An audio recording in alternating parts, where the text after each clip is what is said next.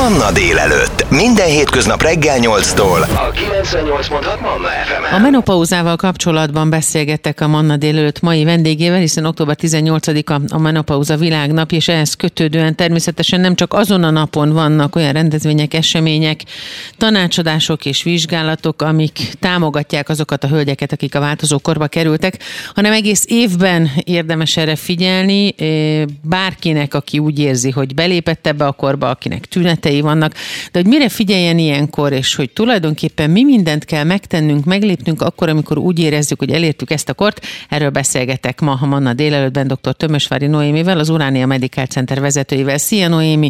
Honnan kezdjük ezt? Mire érdemes figyelni? Mit tapasztaltok ti? Sziasztok, üdvözlöm a hallgatókat! Amit nagyon fontos tudni, hogy ez egy viszonylag hosszú időszak a nők életében. Tehát ez lényegében a fogamzó képesség elvesztésével kezdődik, és ugye a vége az az, amikor az utolsó menstruáció után eltelik egy év. Ez most úgy néz ki, hogy átlagosan Európában az 51. életév környékén történik meg, viszont ebben van egyfajta előre, vagy hát korban előre csúszás, a tünetek azok már simán a 40-es évek elején megjelenhetnek. A legismertebb az talán a hőhullám, ez a nők 75%-ánál van, vérzészavarok megjelenése, ez a nők 100%-ánál van. Tehát, hogyha rövidülnek a ciklusok, rendszertelenebbé válnak, alvászavar lép fel, szorongás, egyéb lelki panaszok, akkor már azért gyanakodhatunk, hogy itt a menopauza témakörében van tennivalónk. Uh-huh. Ezek a tünetek, amikor megjelennek, de még mondjuk rendszeres a, a, a ciklus, a menstruáció, akkor is érdemes elkezdeni ezzel foglalkozni, mondjuk megkeresni egy szakembert, és mondjuk akár étrendkiegészítőkkel megtámogatni a szervezetünket, hogy mondjuk az átlépés a, a teljes és konkrét menopauza időszakban könnyebb legyen? Igen, abszolút érdemes ezzel, hogy úgy mondjam, proaktívan foglalkozni. Amikor a tünetek elkezdenek megjelenni, vagy már gyanakszunk, hogy itt erről lehet szó, akkor egyértelműen érdemes nőgyógyászhoz fordulni, endokrinológushoz fordulni, ellenőriztetni a hormonjainkat, megnézni, hogy, hogy ténylegesen erről van-e szó, és személyre szabott ajánlásokat kaphatunk azzal kapcsolatban, hogy adott esetben milyen vitaminokat, anyagokat, egyebeket kell pótolnunk a szervezetünkben. Ami itt is igaz, az az, hogy ha túlsúlyunk van, nem mozgunk, rendszertelen életet élünk, akkor ezekre kiemelten érdemes figyelni, hiszen ha ezeket rendbe tesszük, akkor a tünetek is enyhülhetnek. Uh-huh. Ami gyakori jelenség az az, hogy ugye ilyenkor a hölgyek elkezdenek hízni. Mit lehet ilyenkor tenni, miért van ez? Hát ez azért van, mert ami úgy szokták mondani ezt az orvosok, hogy ami kalória eddig elég volt, az ebben az időszakban már sok az, az anyagcsere lassul, úgyhogy érdemes mindenféleképpen ezen egy kicsit finomítani. Uh-huh. Sajnos tudjuk, ez nem egy népszerű ajánlás, viszont abszolút működik. Uh-huh. Mi mindent tehetünk ennek érdekében? Akkor folytassuk innen, amit említettél. Tehát annak érdekében, hogy kevesebb kalóriát vigyünk be. Mi az, amin nem is csak a kalória, mi az, amin változtatni kell, akkor, amikor a változókor elindul. Tehát amikor a változás maga elindul, akkor nekünk is lépést kell tartani, ugye, és hát a megfelelő lapokat dobni a pakliba nekünk is, ahhoz képest, amit oszt az élet, vagy a hormonok. Abszolút. Ebben a korszakban nagyon fontos, hogy a tudatosság még inkább belépjen a képbe. Tehát ahogy mondtam az előbb, érdemes ezt ugye orvosi oldalról, vérvételek oldaláról, szűrővizsgálatok oldaláról megközelíteni, tehát Ebben az időszakban még inkább nagyon fontos, hogy az éves rákszűrések meglegyenek. Itt már bejön az, hogy mamográfiára is el kell menni, az, hogy ez most évente, fél évente, ez nyilván egyénre változik, egyénenként változik, de az éves szűrés az mindenféleképpen kötelező. Amit még tudunk tenni, az az, hogy van egy csomó gyógynövény készítmény, amit vény nélkül lehet kapni, ezeket érdemes kipróbálni. Itt tudományos eredmények erre vonatkozóan nem feltétlenül vannak, hogy melyik segít milyen mértékben, viszont az egyéni reakciók nagyon eltérőek lehetnek, ártani nem lehet velük, viszont, viszont egy csomó embernek, csomó hölgynek segítenek a tünetek csökkentésében. Amit még lehet tenni, hogy tehát itt azért nagyon széles a skála, mert van, aki gyakorlatilag úgy átmegy ezen az időszakon, hogy nagyobb kellemetlenségek nélkül, viszont a nők közel 25%-a, erre viszont van tanulmány, kiesik a munkaerőpiacról, mert annyira erős tünetei vannak. Ami azért egy elég rémisztően magas szám. Itt akiknek erősebb a tünetei, azt tudom mondani, hogy van megoldás, tehát a hormonpótló kezelések azok rengeteget tudnak segíteni. Itt ezzel kapcsolatban azért sokan felsikítanak, hogy de úgy tudjuk, hogy akkor ezzel a különböző daganatos megbetegedések kockázata jelentősen nő. Itt szeretnék mindenkit megnyugtatni, hogy ez az orvosok, illetve a laikusok körében is úgy terjedt el, hogy volt egy olyan tanulmány, ami ezt az eredményt mutatta, de kiderült róla, hogy azóta több tanulmányjal alátámasztották, hogy ez nem így van. Úgyhogy nyugodtan igénybe lehet venni hormonpótló kezeléseket is, amik drasztikusan javítják a, a helyzetet, a közérzetet. Orvosi felügyelettel kell ezeket végezni, viszont az életminőségen nagyon sokat tudnak javítani. A menopauzáról beszélgetek mai vendégemmel, dr. Tömösvári Noémivel, az Uránia Medical Center vezetőivel, hiszen október 18-a a menopauza világnapja, és nagyon fontos, hogy beszéljünk erről, mert nagyon sok hölgyet érint, és mindenkit egyszer csak majd érinteni fog. Hamarosan folytatjuk azzal a rendezvényel, amit Noémiéknél tartottak, és az Uránia Medical Centeren belül nyilván nagyon sok tapasztalatot szereztek, ami hasznos lehet a hölgyek számára. Innen folytatjuk. Ez a 98.6 Manna FM. Manna délelőtt. Életöröm zene. A Manna délelőtt vendége dr. Tömösvári Noémi, az Uránia Medical Center vezetője. A menopauzáról beszélgetünk az október 8-ai világnap kapcsán, és hát természetesen mindenről, ami a menopauzához kapcsolódik. Nagyon sok jó tanácsot elmondott már Noémi, sok fontos tudnivalót, de azért arról is érdemes beszélni, hogy mik azok a vizsgálatok például, amiket egy ilyen időszakban, azon túl, amit elmondtál, érdemes még meg megcsináltatni, akár rendszeresen, havi szinten. Mire figyeljünk még oda, és mi az, amit mondjuk ezzel kapcsolatban is akár túlzásba szoktak vinni a hölgyek, mert van, aki azért sokan, akik átesnek a ló túlsó oldalára. Ezzel kapcsolatban az orvosoknak az szokott lenni a javaslata, hogy kell egy állapotfelmérés. Tehát ahogy korábban is említettem, érdemes nőgyógyásszal egyeztetni, érdemes endokrinológussal egyeztetni, érdemes egy alapvető hormonpanelt felvenni, és innentől kezdve igazából abszolút személyre szabva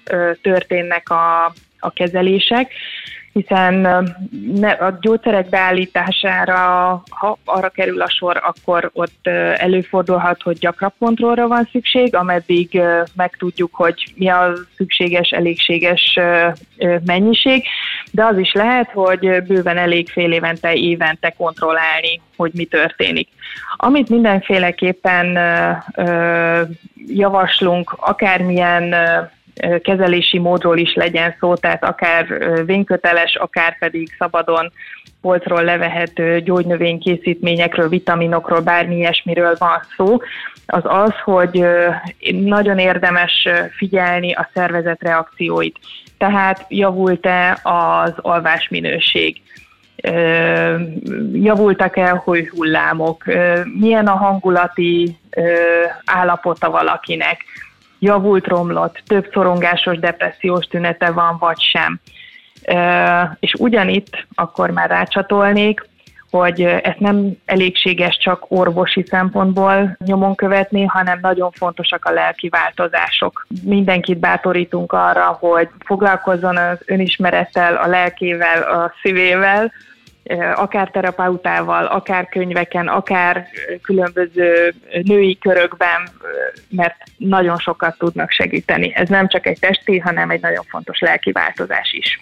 Általában a menopauza megjelenése az, az életközepi válsággal együtt jelenik meg. Gondolom ezért mondod, hogy, hogy nagyon érdemes odafigyelni, sőt oda kell figyelni ennek a lelki oldalára is. Így van.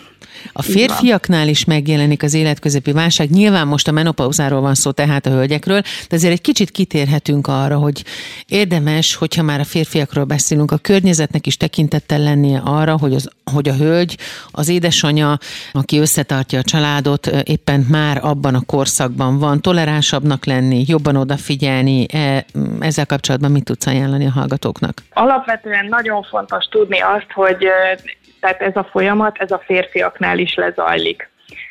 Ugye ezt szoktuk úgy jellemezni sokszor, ugye, hogy az urak vesznek egy sportautót, vagy valami hasonló látványos dologgal kompenzálnak.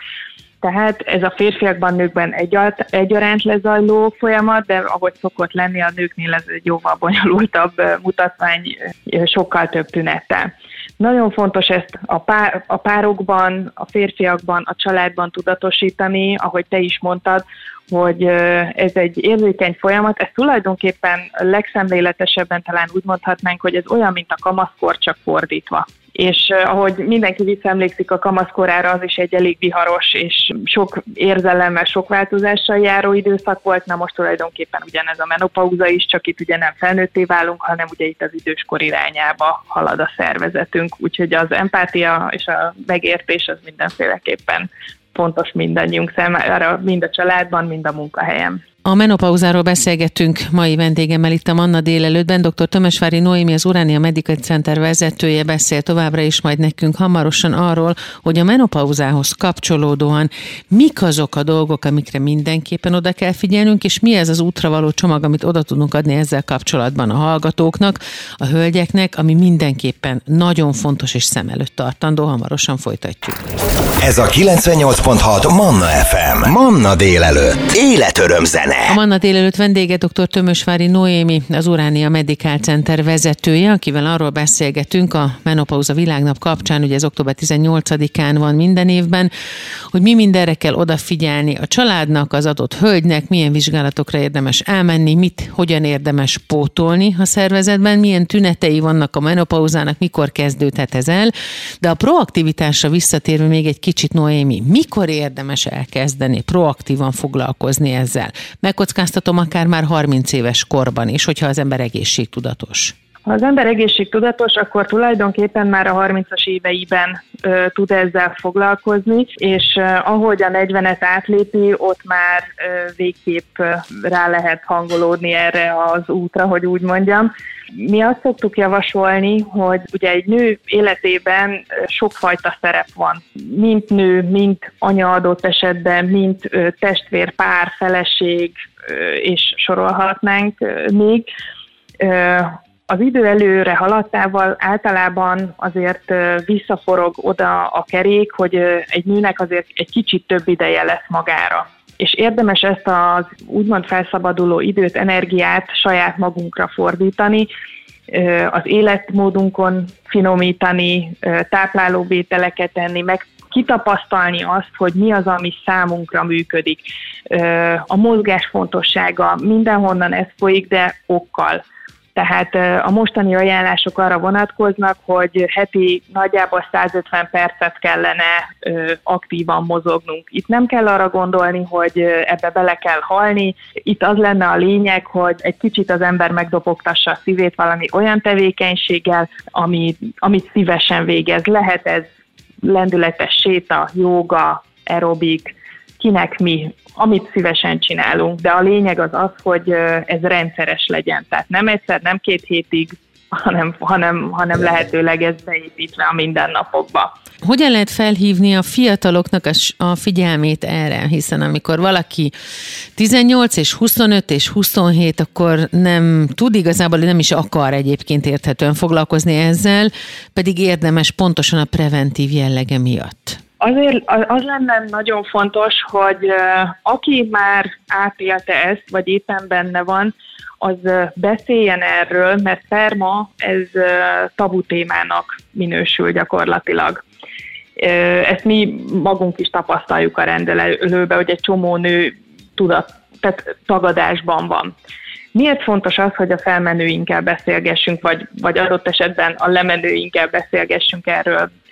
Itt is a genetikának nagyon fontos szerepe van, tehát hogyha az ember tudja, hogy mondjuk az édesanyja, a nagymamája milyen tünetekkel, milyen nehézségekkel, körülbelül mikor esett át ezen a folyamaton, akkor azért abból lehet következtetni arra, hogy ránk is mi vár.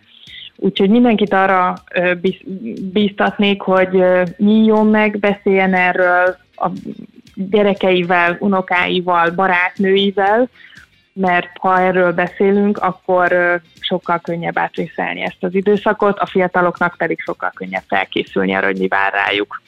Érdemes tehát figyelni arra, amit a testünk üzen nekünk. Ahogyan létezik intuitív étkezés, úgy létezik intuitív létezés is, én legalábbis ezt vallom, hogyha az ember figyel a jelekre, ahogyan a teste reagál, mondjuk ahogy Noémi is mondta, bizonyos változtatásokra, változásokra, étrendkiegészítőkre, úgy tudunk szépen haladni a testünkkel, a szervezetünkkel, és valóban azt adni neki, amire szüksége van, még akkor is, hogy korábban ezt nem tettük.